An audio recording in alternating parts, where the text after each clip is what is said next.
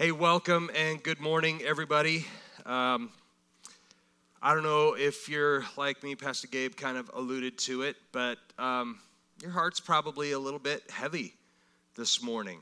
Um, I had planned to come out this morning and do kind of a celebration message uh, about Pentecost. Pentecost is today, by the way, is Pentecost Sunday where Christians around the world celebrate really the birth of the church. Not the birth of Jesus Christ, we know that is Christmas. This is, this is the birth of the church. When the Holy Spirit came upon the disciples, empowering them to go and do what Jesus had commanded them to do. Jesus gave them a command go forth and make disciples, baptizing them and, and teaching them the ways of the Lord, that was the command, primarily to love one another, was his number one command.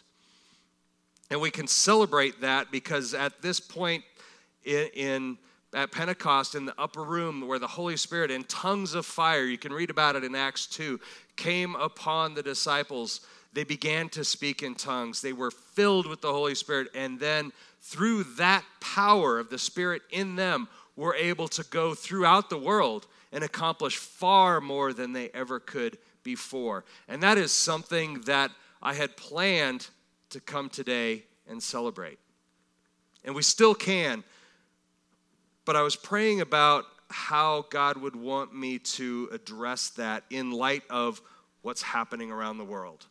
The gospel stands alone. We can read the gospel message, we can read all the words of God, and they do stand alone. But there is application, there's ways that we can tie them into what's going on in the world. And I think that's important that we look at that in a case like this.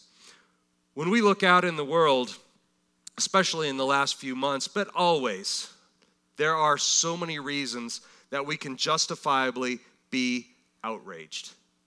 Absolutely justifiable outrage at the things that are going on. We can look at the the um, unintended consequences of the lockdown for coronavirus, which was done to keep us safe, was, was to keep us healthy.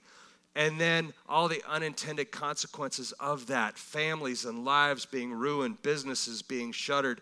It, it has been a terrible thing and we can be outraged by that. We can debate all the different things that should or shouldn't have happened, the things that we could have done better, the things that we should stand against, the things that we shouldn't go along with. We can debate those forever. But it's all based on a feeling of outrage.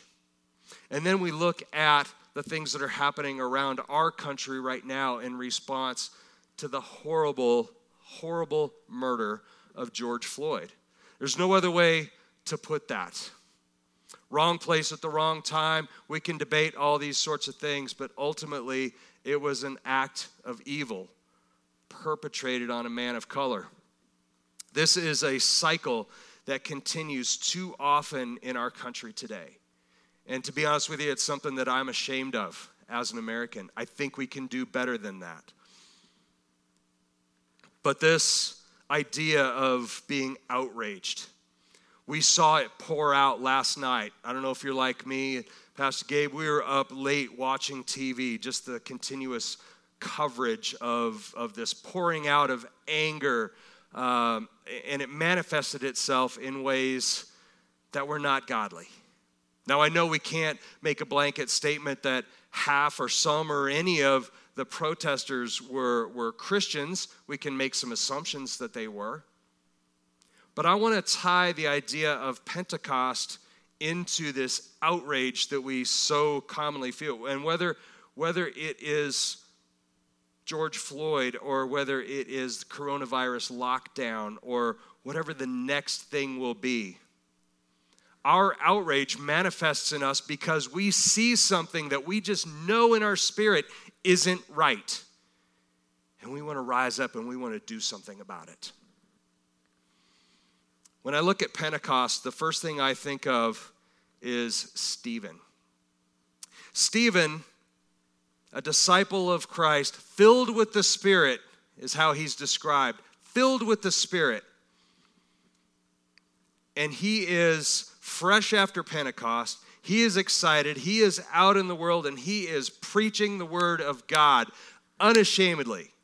And he's being told to silence, and he will not silence, and he proudly, loudly proclaims the gospel. In fact, when he is confronted, when he is confronted with prosecution and death, he doesn't back down from that. Instead, he stands up, and what does he do? He preaches the word.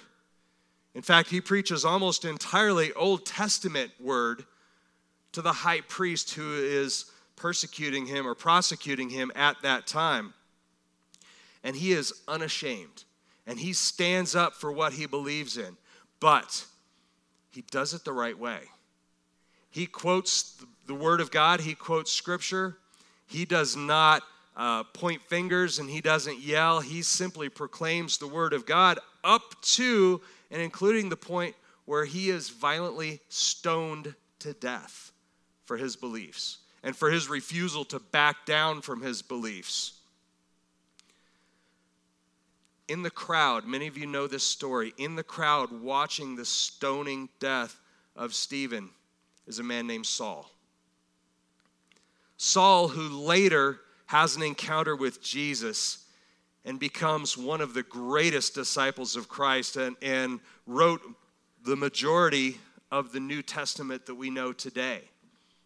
I want to ask you a question. In your heart, if Stephen had not responded the way that he did, if he would have been fighting and railing and cursing at those people who were stoning him, do you think that a young Saul standing in the crowd would have had a soft heart towards the words of Jesus when he heard them? Do you think that possibly Stephen's response in humility, confidence, but humility together, which is, by the way, the definition of meekness? Do you think that had he not responded that way, that Saul would have been ready to hear what Jesus said to him? The reason I bring this up is this we can be outraged. We should be outraged when we see injustice in the world. Absolutely. We should be as Christians. But what we should also do is, like Stephen, filled with the Spirit as believers in Christ are, that should be where we seek our information on how to respond.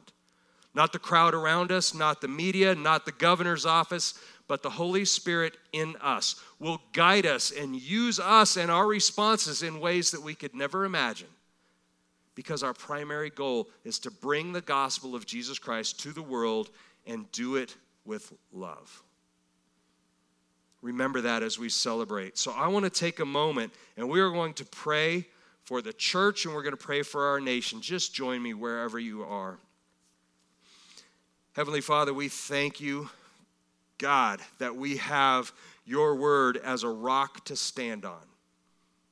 We have your Holy Spirit given to us through Jesus Christ to listen to, to guide us in how we should respond to the storms around us.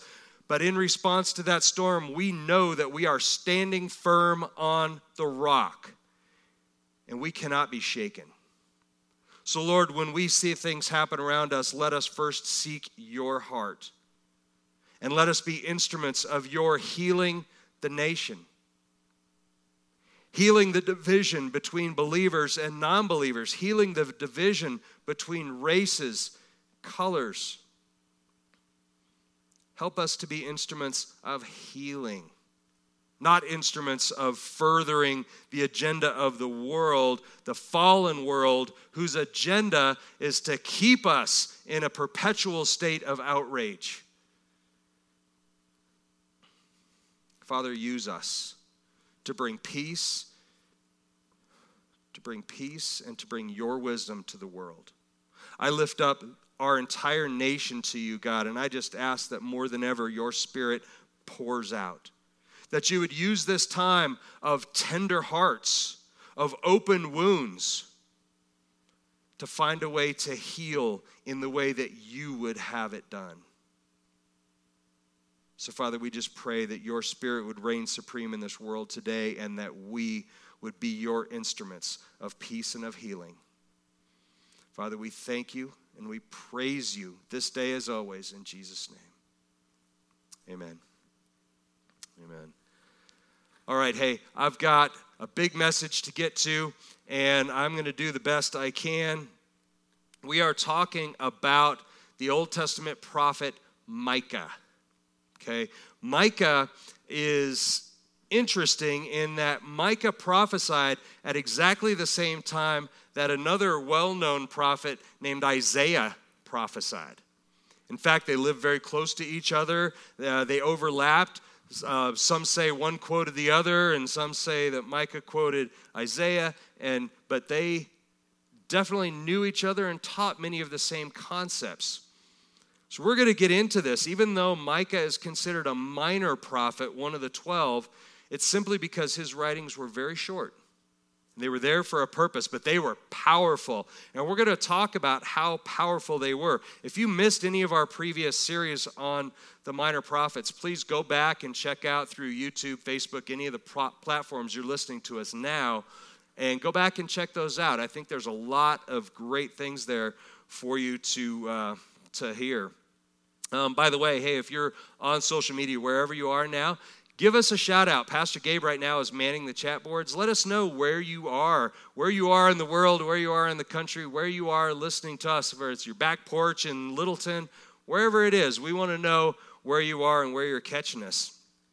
But back to Micah. Let's get in there. Now, I want to give you, we're going to talk about it in depth, but I want to give you kind of a, a synopsis, if you will, of what the whole book of Micah really boils down to. And he actually quotes it, and we'll talk about it later. But Micah says this Do justice, love kindness, walk humbly with God. Do justice, love kindness, walk humbly with God. Does that sound like something we can apply to our lives today? Let's get started. We always start out when I when I study, I always start out by setting out some background, and I think it's important that we understand the background of where and when and how things were written and why they were written. So let's talk about this. Who was Micah? When was this written? What was going on in his world at the time that he was prophesying against or about? So we can learn a lot about this just simply by reading the scripture, of course. And, and right now in Micah, it is chapter 1, verse 1. So let's look at this. Chapter 1, verse 1. The word of the Lord, which came to Micah of Moresheth in the days of Jotham, Ahaz, and Hezekiah, kings of Judah, which he saw concerning Samaria and Jerusalem. All right, there's a lot of information right there excuse me, that we can glean from that. So, first of all, Moresheth is, is a farming city, okay? It's kind of on the border. It's about 25 miles or so southwest of Jerusalem, kind of sits on the border of what, uh, what we call the Gaza region. Sits very close to there, but it's farming country. So, by that, and by the fact that we don't see any other mention of Micah really um, prior to that, we can glean or at least assume that, that he was a farmer or sons of farmers. He was from that region. Now, given that he was, he was very removed from the political scene and the things that were going on in the big city centers, Samaria in the north and, and Jerusalem in the south. He was far removed from that. But even then, God chose him to take him out of that comfort zone, out of where he was growing up, this idyllic farming, agricultural countryside, and place him right in the hot seat to deliver the word that he wanted, chosen by God. I think we have a map really quick. Let me show you this map of kind of what the region. I've shown you this map before, but this is just so you can kind of get a feeling of where everything is. Again, southern kingdom of Judah, the northern kingdom of Israel, surrounded by all kinds of different various enemies who are problems at various times. Southwest of Jerusalem, near the border uh, of the Philistine states, the red there, that is where Micah grew up. So we can take that down. I'll show you more about that later if we need to. Samaria and Jerusalem, as quoted here in Micah 1 1, were the capitals of the northern kingdom of Israel and then the southern kingdom of Judah, respectively. So, this is where we are. We know that Micah prophesied under three different Judean kings. Excuse me. He about 16 years or so under Jotham's rule, about 16 under Ahaz. Ahaz, very infamous. And then another 14 or so under Hezekiah. Kind of a roller coaster. We had a good ruler, a really bad ruler, and then a good ruler again. So, some really changing times during his, his career as a prophet. Now, in the northern kingdom, Hoshea was the king of Israel during this time. Not to be confused with the prophet Hoshea or Hosea, but it, he was the king of Israel at this time. But Israel, as a, as a kingdom, was imploding right now. In the middle of all this, Israel was flat out imploding. Now, Judah and Israel had gone through some exponential growth and trading and prosperity, and they had become extremely prosperous. Judah specifically had just blown up economically and done so good under, uh, under Jotham, only to have this extreme, extreme downturn. We'd probably call it a, a depression under Ahaz and then had started to rebound again under Hezekiah. So, again, kind of that roller coaster that they're dealing through. If you want to read about how all that went down, you can read 2 Kings um, chapters 15 through about 18. That'll talk about uh, that whole dynamic right there. But Micah starts out prophesying to both kingdoms, both the northern kingdom and the southern kingdom, starts out prophesying to both. And we'll read about that here in a minute. But then at some point during his career, the northern kingdom ceases to exist. And his prophecy then focuses entirely on the southern kingdom. We'll talk about that here in a minute. Last week, uh, Pastor Gabe taught about Hosea and the exile of the northern tribes by the Assyrians. Thank you to Pastor Gabe, by the way, for a wonderful message. I hope you guys enjoyed it as much as I did. But um, the northern tribes were captured, conquered, and then exiled by the Assyrians at about 722 BC. And Micah's prophecies span from about 755 BC to about 710 BC. So, very turbulent times going on while he's prophesying here. But this is again about the same time as Hosea and Isaiah all about the same time and very much the same region. In fact, we know that they kind of borrowed from each other or prophesied some of the same things. You can look at Micah 4, Isaiah 2, and they kind of borrow some phrases from each other there. But the first thing Micah does when he's starting out his career, again, if you will, as a prophet, his answering his calling as a prophet, is he immediately prophesies about the impending destruction of Israel. The first thing he does when he's called by God is he goes into Israel. Remember, he's Judean. He goes up into Israel, into the town square. We have a picture of kind of what this looked like. I want to give you a picture. Now, this is before the internet, before newspapers. So, what they would do is that they would go into the town square, stand up on the high place, wherever it was, and just start preaching whatever they wanted to preach. You'd have some who are extremely interested. You'd have some like the guy at the bottom who just kind of looks bored out of his mind. He's like, he's waiting for whoever the next guy is because he doesn't want to hear what this guy's got to say. But this is kind of what the situation would oftentimes look like.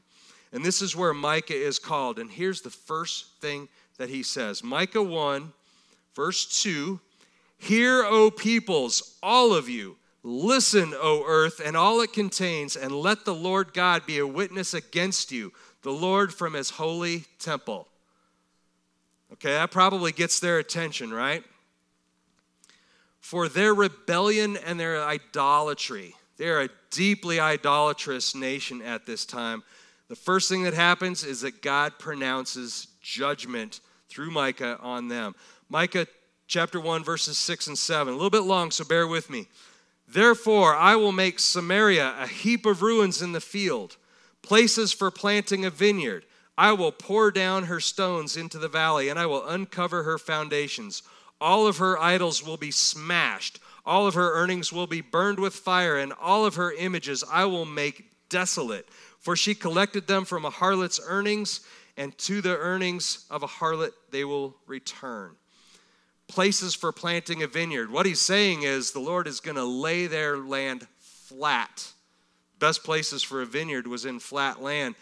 Lord saying, I will flatten them. Harlots' earnings, they had actually made a habit of employing harlots, prostitutes, to earn money. Then they would take that money from them and use it to buy idols to place in the temples. God wasn't having any of it. Assyria now, Assyria, which is in the, if you remember the map, up in kind of the northern right region, northeastern region, is is powerful under this under at this time. The king is King Sennacherib. Okay, Sennacherib, I believe that's how you pronounced it. Um, in only just a few short years, literally a few short years, would actually invade and conquer Israel.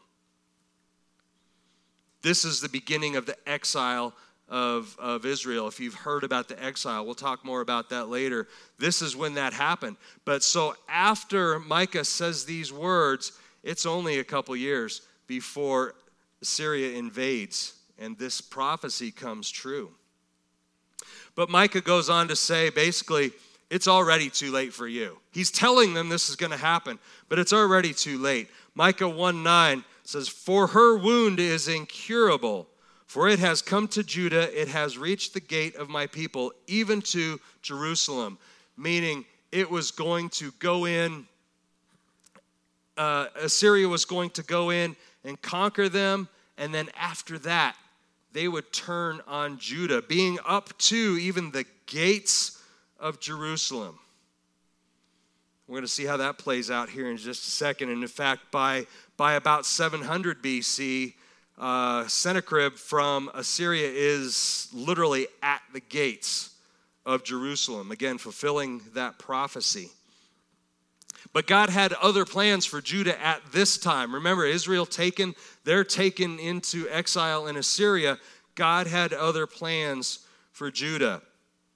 Let's look at a couple scriptures about that. Second Chronicles 32 20. I'm going to read this to you.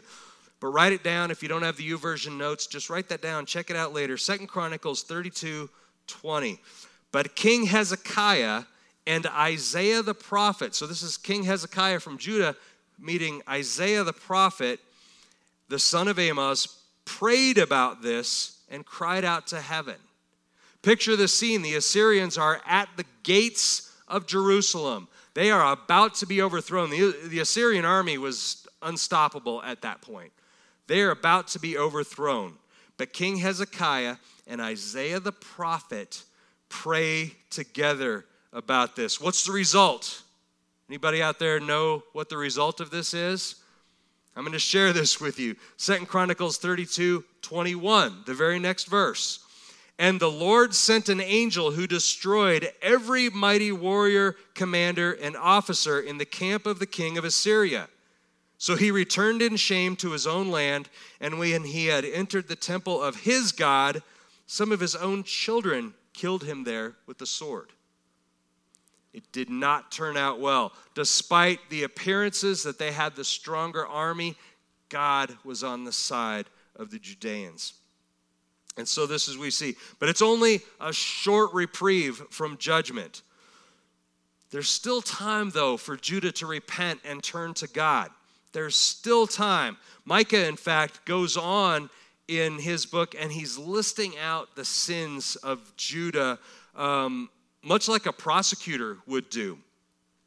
This is Micah chapter 2, verse 2. It says this They covet fields and seize them and houses and take them away. They rob a man and his house, a man and his inheritance. What they're talking about here, what Micah is talking about here, is this idea that preying upon the poor and misfortunate had almost become a sport for the elites there in Judea. uh, in Judah, and and they would even repossess their clothes. They would evict widows who couldn't pay. They would they would evict them, treating people worse than animals. Scripture says, and again, this had become kind of a kind of a national sport for them to see who could do that the most. And they welcomed prophecy. I remember I showed you the picture of the square. There was town squares like that pretty much in every major city, and they welcomed prophets as long as they told them what they wanted to hear. We see that here. Micah 2:11 says, "If a man walking after wind and falsehood had told lies, he's talking about a prophet here, and said, I will speak out to you concerning wine and liquor. He would then be a spokesman for his people. Meaning, as long as he told you what you wanted to hear, drink all you want, wine plenty for everyone, as long as you said things like that, they would listen to you. But then he goes on Micah 3 5. Thus says the Lord concerning the prophets who lead my people astray. When they have something to bite with their teeth, they cry peace. But against him who puts nothing in their mouths, they declare holy war. And what this means is that when they're fed, when they're fed and paid and happy, they say, The Lord's prophesying peace over everyone. But as soon as they go hungry, having nothing in their teeth, that means when, they're, when they don't have anything to eat, okay, they pronounce judgment. And they do all this twisting the words of God or flat making them up to begin with in order to fill their bellies. So this is where they are. Now, stepping back now the prosecution from Micah continues, if you will. Micah 3:11. Her leaders pronounce judgment for a bribe. Her priests instruct for a price, and her prophets divine for money. Yet they lean on the Lord, saying, Is not the Lord in our midst? Calamity will not come upon us. What they are saying is that we, we, are, we are God's people. Of course, we, we pray to Him, we, we sacrifice to Him. We can do whatever we want, and surely God's going to be on our side. That speaking the words alone will not keep you safe. But that's where they were placing their trust. So the verdict here, when Micah gets around to the verdict finally, the verdict is this there is a price to be paid for your national sin. Micah 3:12 Therefore on account of you Zion will be plowed as a field Jerusalem will become a heap of ruins and the mountain of the temple will become high places of a forest. Now it's going to take almost a century for that prophecy to be fulfilled, but it is fulfilled. But immediately after that, immediately after that pronouncement, which probably didn't go over very well, Micah gives them a glimpse of restoration, which is always God's heart, is restoration. And specifically, he's talking about the millennial reign or the second advent of Christ when he says this Micah 4 1. And it will come about in the last days that the mountain of the house of the Lord will be established as the chief of the mountains. It will be raised above the hills, and the people will stream to it. They may not have known what they were hearing, but this is clear prophecy about the second advent or second coming of Christ. And then he goes on to say that everyone will be welcome, not just Israel and Judah. Micah 4 2 says, Many nations will come and say, Let us go up to the mountain of the Lord and to the house of the God of Jacob. Many nations, not just the two. Many nations. But again, they probably would not have understood what they were hearing at this point. But there's a promise of justice, God's justice, and permanent peace. Micah 4 3, I think we have that on the screen here behind me and he will judge between many peoples. Again, there's that many peoples, and render decisions for mighty, distant nations. Then they will hammer their swords into plowshares and their spears into pruning hooks. Nations will not lift up a sword against nation, and never again will they train for war. This is a time of permanent peace and restoration. But first, There is a necessary path that they must walk, and it will be painful. If you don't think God can use every situation, every circumstance we find ourselves in for His purposes, whether we think they're good or bad, if you don't think God's in control of everything, watch this. Watch how this goes together. Micah 4:10. Writhe and labor to give birth, daughter of Zion, like a woman in childbirth.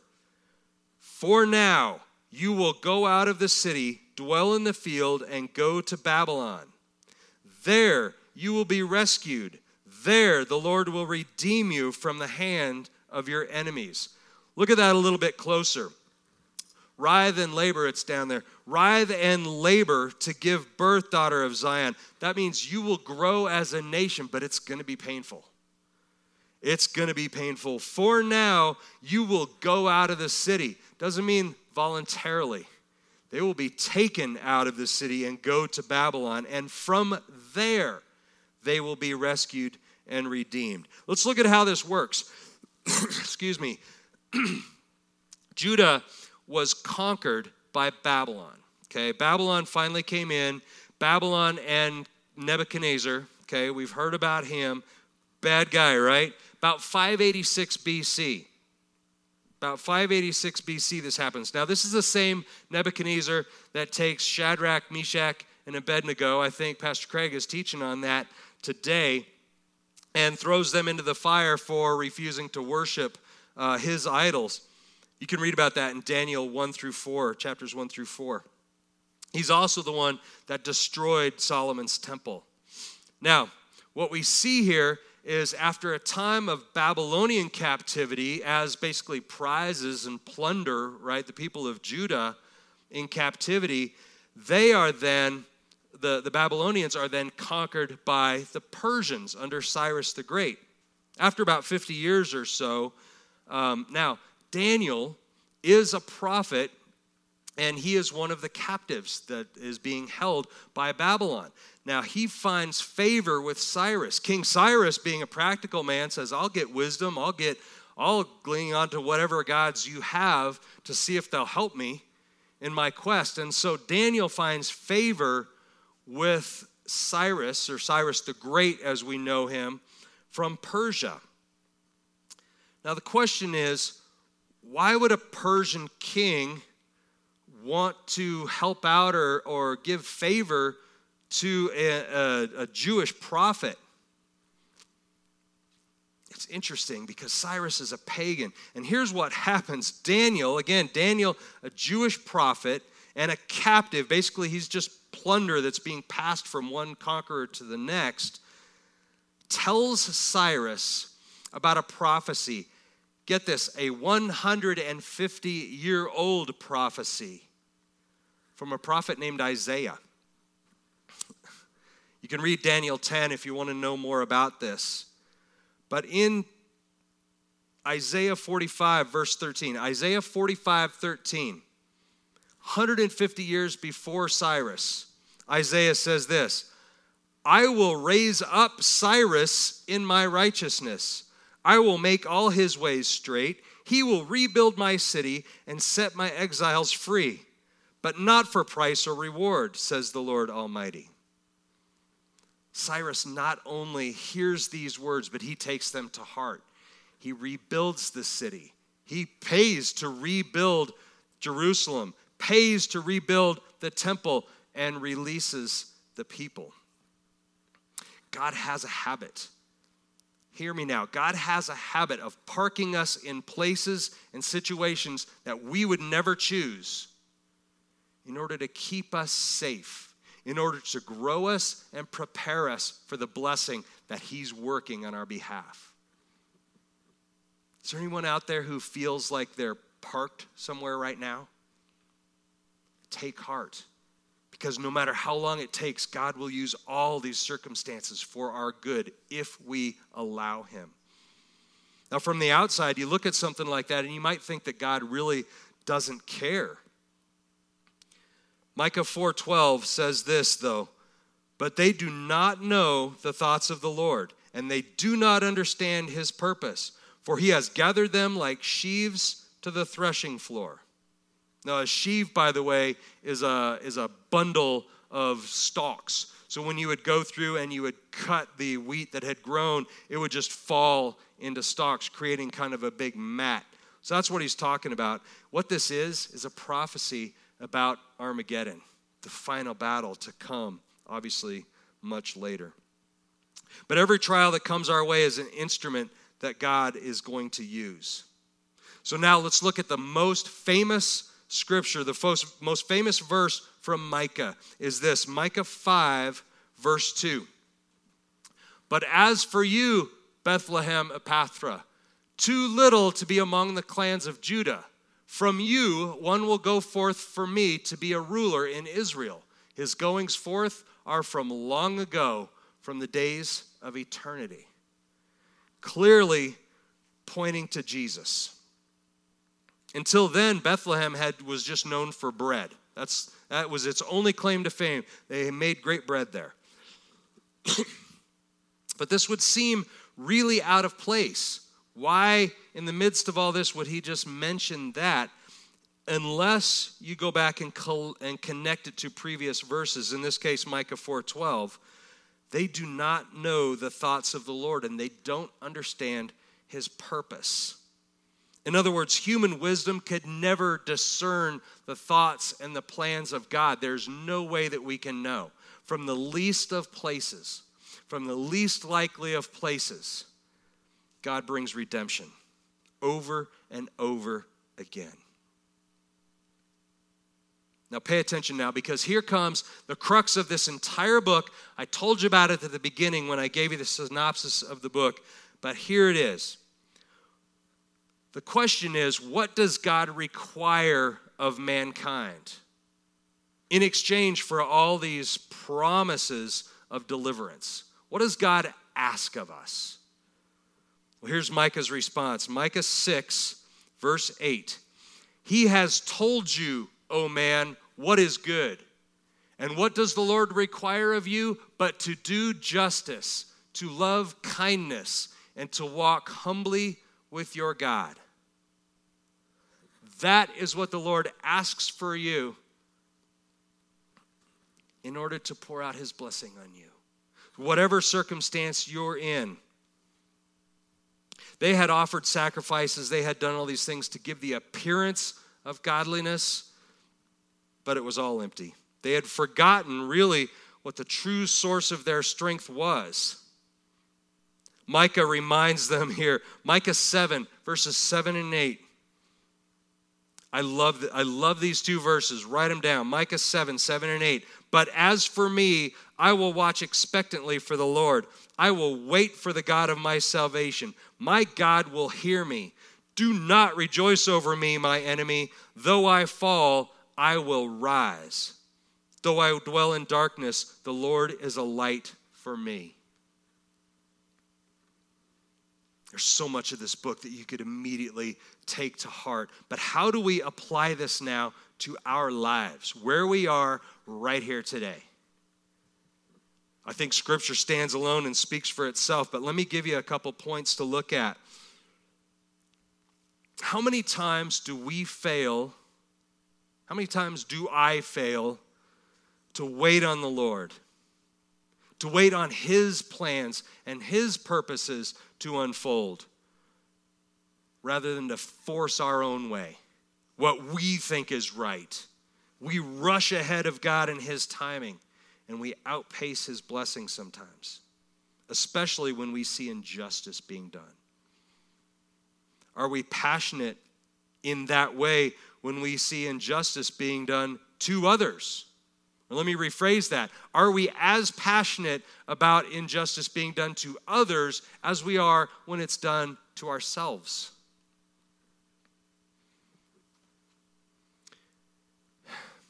Do we even see when we ourselves may be instruments of that injustice? Or, like the people of Judah, are we relying on the fact that we are Christians?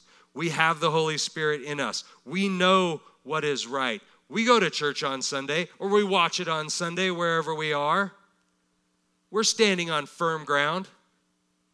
but are we blind when we ourselves become that instrument of injustice around us?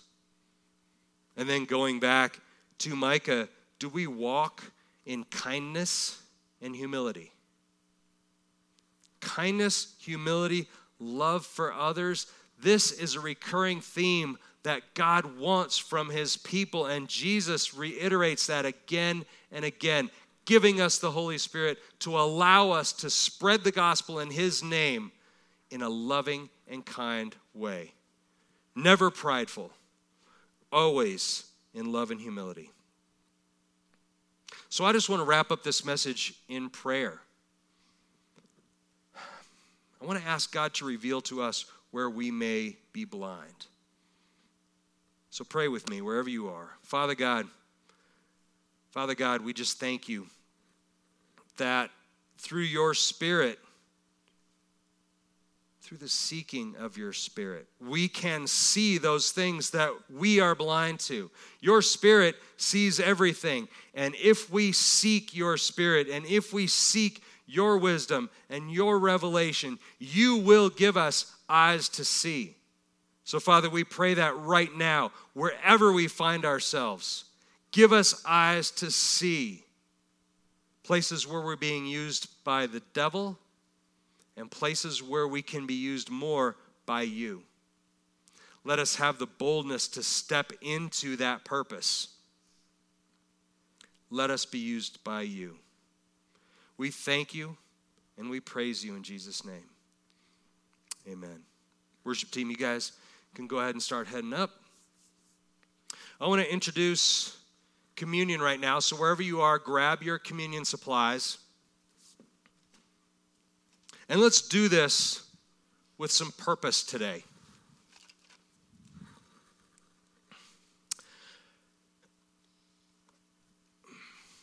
I want to talk to you about appearances because we can look at the things that our eyes see around us and we can entirely misinterpret or miss the plans of God. Despite appearances, the Jews were blessed by their time of captivity in Egypt. They were kept safe and shown things that they never would have known had that not happened. Despite appearances, they were blessed by this extended time of wandering the desert. Despite appearances to the contrary, Israel was blessed by their time in exile. Despite appearances, Judah was blessed by their time in both Babylonian and Persian exile. The point is, no matter the appearances or the circumstances that we find ourselves in, God is working a blessing for you if you trust in Him, if you wait on Him, and if He is where you put your trust. Whatever circumstances we find ourselves, we can trust that it will be a blessing for us if we allow it. And we know this because God, the God that we serve, the creator of the heavens and earth, says that it's true. This is what we celebrate when we take communion is the covenant promise of God fulfilled in Jesus. So the disciples shared bread offered in commemoration of God's provision and deliverance from their enemies. And the broken bread reminds us of how the body of Christ was broken.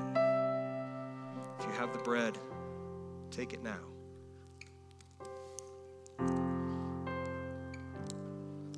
Then Jesus said, For this is my blood of the new covenant, which is poured out for many for the forgiveness of sins our acceptance by partaking in the blood of Christ. We accept what he did for us, and we accept our place in walking in the freedom of the new covenant, the freedom to be instruments of bringing his love to the world.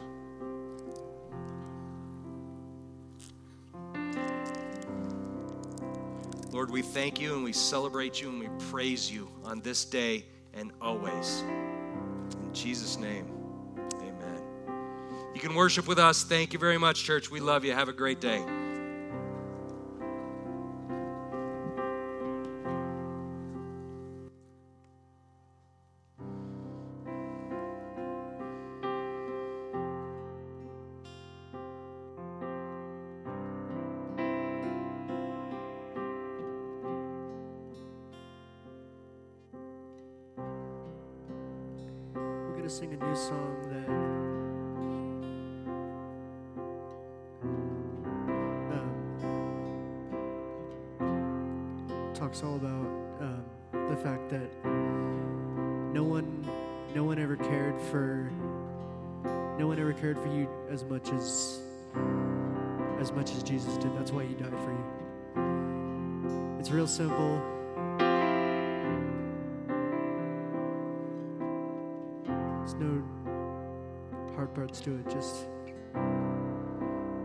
simple message. Sing this out with me.